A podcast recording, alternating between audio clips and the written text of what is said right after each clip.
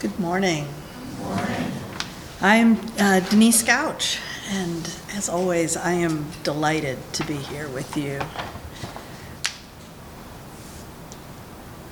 So I, um, I told Jill I was going to talk about perfection and connection. My title's gotten a subtitle since then, and other troublesome ideas. So, um, yeah, we'll see where this goes. So, when I, in my mind, okay, how do I want to start this? Somebody and I, a friend and I were having a conversation recently, um, and the idea of perfection came up. And I realized in the course of this conversation that um, I tend to be a perfectionist. That's that's just wired into my personality, um, and um, I still get hooked by that perfectionism. I, I mean, I, I find myself trying to do things perfectly. Um, and I also find, I really think growing older is really great. Um, because the older I get, the more I'm able to let go of some things. Like, like that perfectionism doesn't have the same pull on me. I am not afraid of not being perfect the way I used to be. I just kind of go, oh yeah, there's that perfectionism again. I know that people value me and love love me for many other reasons. I know there is there is um, something much more important about who I am and how my life goes than being perfect in any given thing or even overall. And that that thing is connection. And if you have heard me give a sermon or two or 10, you know that I tend to always bring things around to the idea of con- interconnection or our seventh principle, which uses the language of interdependence. Um, I tend to, I like interconnection. I'll, I'll talk a little more about that later. Um, and somehow this, um, as I get older, lots of things I kind of used to think I know, knew, either they don't matter or I'm aware of how they don't quite fit reality so much, or, or I just don't care anymore. And what I know, what I really know, what I feel in every fiber of my being and I and in my body, every I don't feel myself at the level of the cells, but if I did, I would know it in every cell of my body. Um, that that everything is connected, not just we, but you know the floor and I are connected somehow, and and and more base at a more basic level than just the fact that I'm standing on it and it's holding me up. There's you know there's gravity, there's the molecules we're all made of, the atoms, the gases, the stardust, the everything is connected. So, perfection, yeah, it's an idea. It's a thing. I don't think about it very much. Um, one of the things I have thought about more in the last, I can't remember, maybe a year or so ago, I happened onto a book. It was less than a year ago, called, the title is Normal Sucks has a subtitle How to Live, Learn, and Think Outside the Lines. Um, and it was written by somebody who now would probably, I don't, I can't remember if he uses, I think he does in this book. Um, I read it a while ago. Um, I think he may claim the title neurodivergent, but certainly other people who use that word nowadays would go, oh, yes, this is a neurodivergent person. Um, ended up in special education as a child, um, but very, very smart. And, but anyway, he wrote this book called Normal Sucks. And it, there was there was so much in this book. He very irreverently kind of builds this case for the fact that the concept of normal just doesn't even really make sense. It normal historic, and he starts with before the 19th century, but especially in the in the tw- 19th century when normal started to be used as a concept that related to statistics, the gathering of statistics and finding an average of them, and thinking that that meant something about reality. Um, but there's um, there really quickly becomes sort of, well, how do you know what's normal? Well, it's, it's what is not, not normal. So, along with thinking about normal and trying to figure out how that's useful to use that, you automatically have the arriving, the arising of this, a concept of abnormal, not normal. And he says there's also in that idea of normal, there's always the idea of even even behind the you know the so-called objectivity of numbers and facts. There's he says I'm just going to quote there lingers the wish for something better than real life, something greater than ourselves. One of the, and he's he's actually referring to the work of um, Adolf uh, Quetelet, I think. Spelled Q U E T E L E T. I believe he was French. He was a statistician who kind of was the first person to kind of like gather statistics about the human being, you know, height and weight and measurements and all of that. Um, and he's seeing that there's, when, when, when Quetelet talks about the average man, and it is man, yeah, he has early in the book, he says, gender alert, all these guys were white men. Um, as he is himself, actually, um, I think. I assume, I don't really know. Um, Quetelet says, oh, the average man, and he describes something that's kind of like perfect. It's an ideal. It's actually not an average man. It's, it's just a not, not normal in the statistical sense person. It's, it's, it is the norm in a statistical sense, which nobody can be.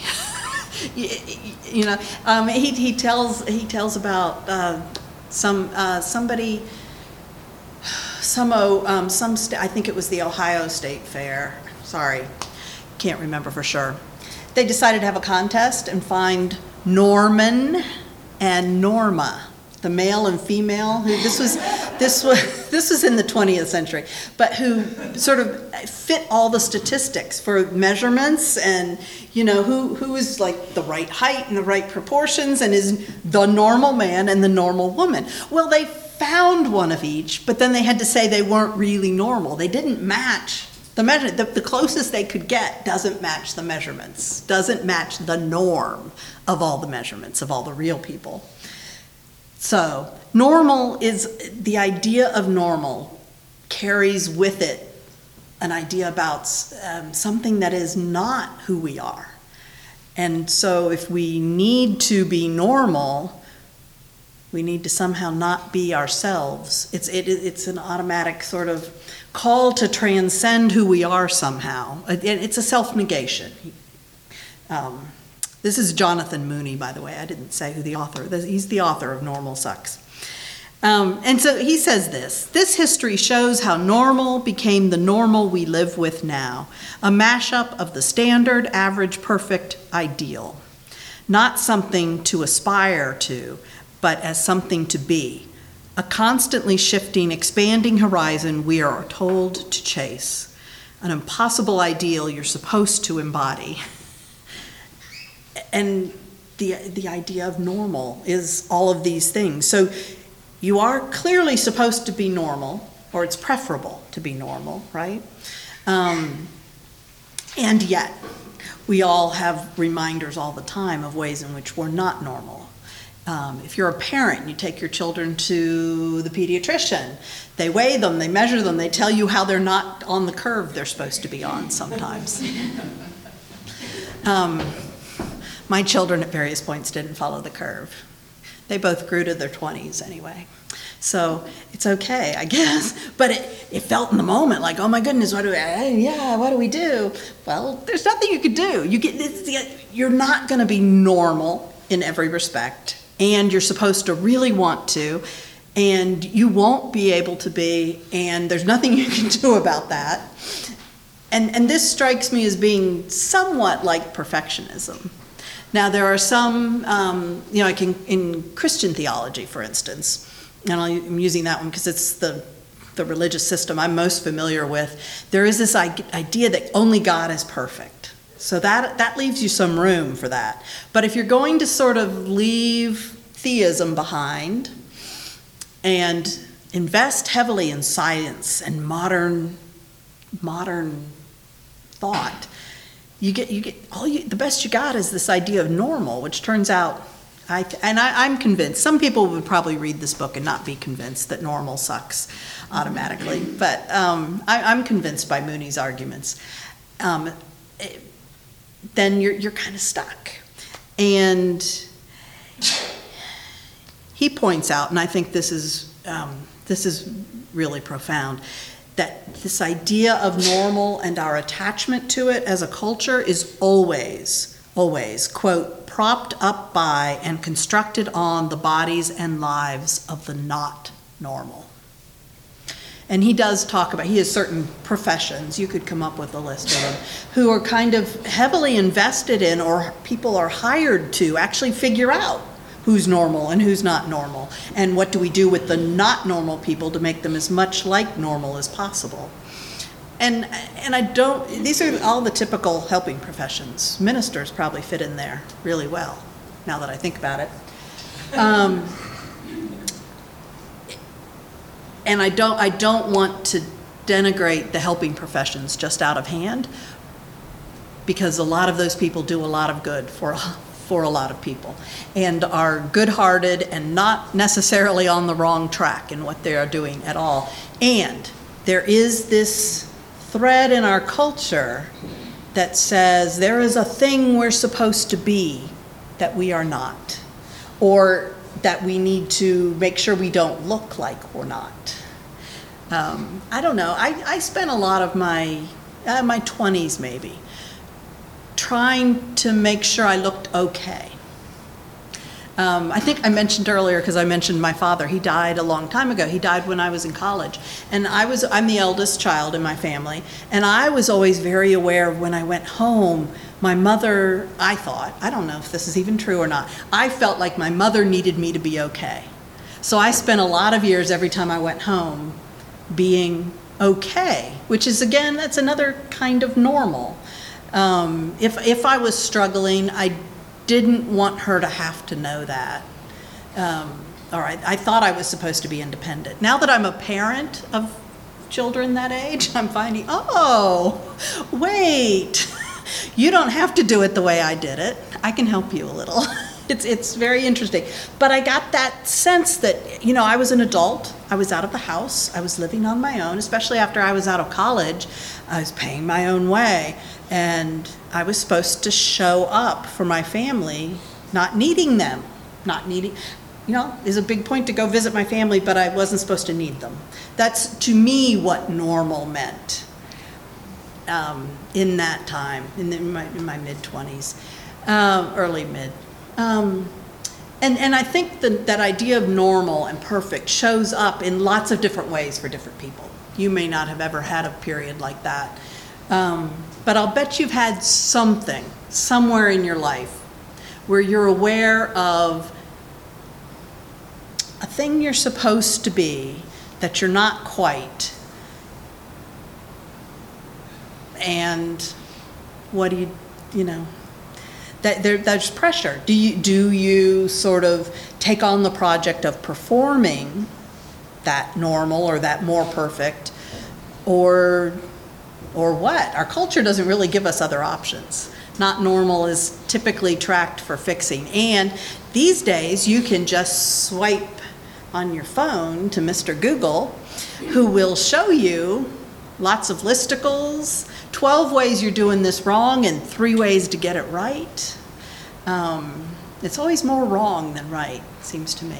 Um, or, or you can, um, you can find plenty of books about all, with all sorts of advice. So perfectionism. Um, well, I made a quick list of how I think perfectionism shows up in our lives and in our culture. Both. It's, there's a, a concern for fixing problems, and um, especially in what I'm hoping is late stage capitalism, um, the selling and buying of fixes. There's, you know, one of the sentences in Mooney's books is, you know, the businesses, the corporations figured out that the best way to sell something is to convince you you're not normal. Convince those people that they're not normal, and you have a product that will fix that for them. Um, I, and I forget where I heard it, but I heard it way back, decades ago, that anxiety, no, I'm sorry, advertising does not work if people are not anxious. Think about that for a minute. And the advertising just won't hook you unless it can make you anxious about something, something you don't have and need, or something you are not but might be if you had the right kind of supports. That, by the way, have a price tag on them. That's how advertising works, and it doesn't work otherwise. So perfectionism is, becomes about fixing problems. Um, there's a whole personal growth industry. Again, you probably can't open your email inbox without bumping into that. Um, there's this uh, sense of dissatisfaction with what is that just sort of becomes commonplace. It's normal. It's almost seen, I think, sometimes it's seen as being arrogant to be happy. We, we apologize to each other for being happy when there's so much pain and suffering in the world. That's interesting. Um, or we show up to be in groups of other people and sometimes hesitate to be exactly as happy as we are. Because there's a sense uh, we might be um, not being compassionate and empathetic because everybody's supposed we're supposed to be dissatisfied because we're not normal enough. Nobody's that good. Nobody's that perfect right? Um, there's a lot of comparison. I think that's already come out in some of what i've said um, and a lot of judgment to compare things is one thing and, and um, Jonathan Mooney's book talks a lot about that. The problem isn't that people are different from each other. The problem is that we label some of those things, dis- some of those differences, distinctly abnormal. We pathologize them. So, uh, this whole concept of normal was arising in Western European culture at the same time as medicine became more than leeches and barbering. Um, and statistics was coalescing as a discipline. Actually, all the, the academic disciplines were, were coming together. And um, so there's a lot of this sense of judging things and putting th- needing to put things in order, which again can be a really wonderful. I've spent a lot of my life sort of figuring out how things are ordered and oh, these categories, and this is all really interesting, right? But when difference always becomes a one up, one down, then we've, we've got to, I, I think that is very troublesome. Um, perfectionism also leads us into overwork. Um, I've been ter- I've been very guilty of overwork, but the next one on my list is overlearning. I've done a little of that. Um, it also leads to well these listicles I've uh, mentioned, you know, on the articles mostly online that are actually lists. They usually have numbers, nine ways you can, or nine ways you are. You can is almost always the ones that'll make you more perfect. You are is usually the things that are keeping you from being good enough. You know, you're all, you're doing this. So many so many articles actually have wrong in the title these days. I think, you know, three ways you're doing this wrong. And maybe I spend too much time just looking at what Google puts in front of me. Could be. I've stopped doing it quite so much, but it's, it's really curious to me how, how all that works. So we, we have collections or off, offerings. I would, I would urge you not to collect them. I have done that, and frankly, you know, I copy them out and I write them and I file them away and never look at them again. I find them 10 years later. It's like, oh, yeah, there's all new lists now. Um, but we, could, we, we gather, we are offered techniques and tips and tricks and hacks. And I can see that on some days, in some years of my life, having been really demanding, high pressure. Um, and I question the whole project. So I'm back in this conversation over coffee with a friend who's asking me about perfectionism. It's the thing that scares this friend is some sort of sense that what she is meant to be is somehow someone, something more perfect than she is. And she's like, Don't you ever feel that? And I thought, and I was like, Well, yeah, I used to feel that way a lot. Again, yay for getting older. We should all be so lucky. Um, and I'm not saying you have to be older, it's just some of us learn slowly. Um, so, so what has become more obvious to me than the idea that the project of improving myself is worth my loyalty has become the conviction that recognizing the inherent connection of everything is more important and more worthy of my attention, my time. Um, it's why I come here and preach sermons, and I get to use that word all the time. Um, it's, it's why you use gather. We gather to be together because we know we need to be connected to each other. And we know the world needs us to be connected to it. And we know that that's really hard because the 16,322 ways you're doing things wrong get to be really heavy. And maybe here we can convince each other to lay them down for a little bit and think about how we are connected. And if we are connected, and if love is more real than all the ways we are not perfect, what do we need to do to go out in the world and share that good news? I think that's that that is real powerfully one of the great good news. I don't want to call it a news item. It is the good news. It is it is one of the ways of stating the good news that Unitarian Universalism has to share with the world. So, how do we go out and say, look, when you stop and think about how we are all connected, and I don't mean just all we humans. I this connection I'm talking about is it's like I said I, I always go to the stardust because that's like the farthest thing away from my reality I can think of. But the trees, the bugs, the birds, the clouds, the, the soil, the the roots of the trees and the way the trees talk to each other through other organisms that live right alongside their roots. And it's all amazing. It's all astonishing. And it it's all connected to me and it's all connected to the choices i make. If i throw away a plastic bottle even if i keep it forever eventually it's going to end up in the ocean. That that kind of connection which is connection's hard. It's a it's not just a feel good kind of way to think about things. It's also strenuous in the sense that if, if everything is connected then everything is potentially important. And if everything is connected, it could be just as true that reality has my back as that reality is waiting for me to do the perfect thing in relationship to all this connection. Does that make sense? Does that, is that, you know, I don't have to be perfect to be connected.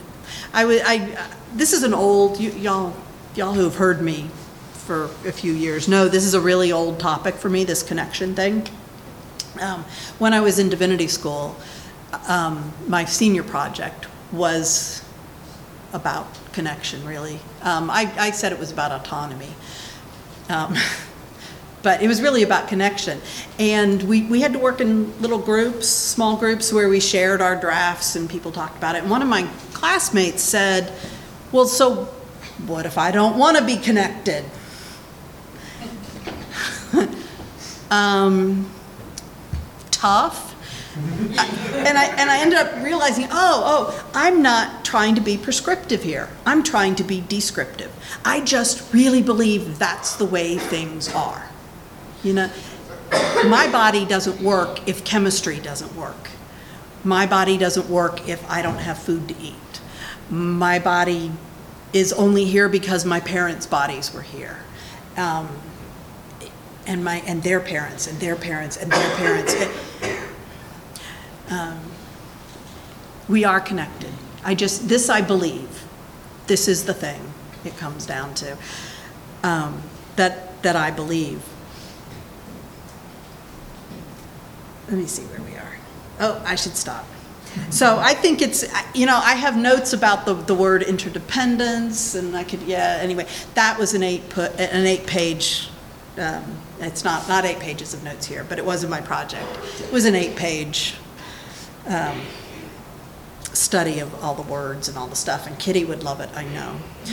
But, um, I like connection better than independence, and it's at the it's the that Latin root pendere, which means to hang, that I don't like, because hanging always feels precarious, one way or another. So even even when you put qualifiers around it, like interdependent, I think I don't know. I just like connection feels more like what it is I'm talking about.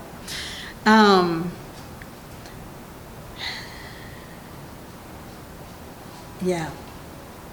So I would submit, and we can talk about it later, I'd love to, um, that perfection is at the end of the day unattainable. It's, it's always a goal, it's never an end, unless you're God in classical theology. It's a nice idea, it's really sparkly. You know, we love to tell each, oh, you're just so perfectly, that beard is so perfectly your beard, Ryan. You know, it's, it's a sparkly idea. It's a friend, it sounds like a friendly word. Um, it's attractive, perfect is attractive, but it's definitely not messy. It's not messy, and life is messy. The world is messy. We need a better concept. If we're gonna like make something a goal and a guiding post for us, a light, um, perfection maybe is not the right choice because it just doesn't match reality well enough for us. And if you do happen to attain something like perfection, like don't get cocky about your beard because it won't look that way tomorrow. Um, if you get to perfection, if you attain it or even start to get close to it, it's easily lost. There are just so many ways to lose your number one ranking or the, your perfect, perfectly groomed beard or the best pair of glasses ever or whatever, whatever. It's so easy to lose it. Connection, on the other hand, I will posit, cannot be lost. It can be mangled, it can be used in ways that cause harm, but it can't, at the end of the day, be lost. It can't be utterly destroyed. Can't be, you can't really leave it. You can leave a person's presence, but the fact, their fact of their having been in your life will always be the truth about your life. It's really often messy. You know, we, we say it's complicated. That's what I mean by connection is, is messy. It's intimidating because if everything is connected, if everything matters, then everything matters. And sometimes small things matter. And it starts sounding like maybe we need to do every choice perfectly because everything matters. And so pull back from that, pull back from that because connection won't fail even if you don't do the very best, most perfect thing. But connection, there's, there's not very much about the idea of perfection as a goal or a focus that is affirming ultimately to most of us most of the time. But connection, to say we are all connected, it really is reassuring, I think. Everything, if everything is connected, everything is important. Everything is loved, to use UU language specifically. Everything is loved, everything belongs. Everything is worthy of dignity and respect. And so I will leave you there. And you can argue with me all you want a little bit later. Thank you.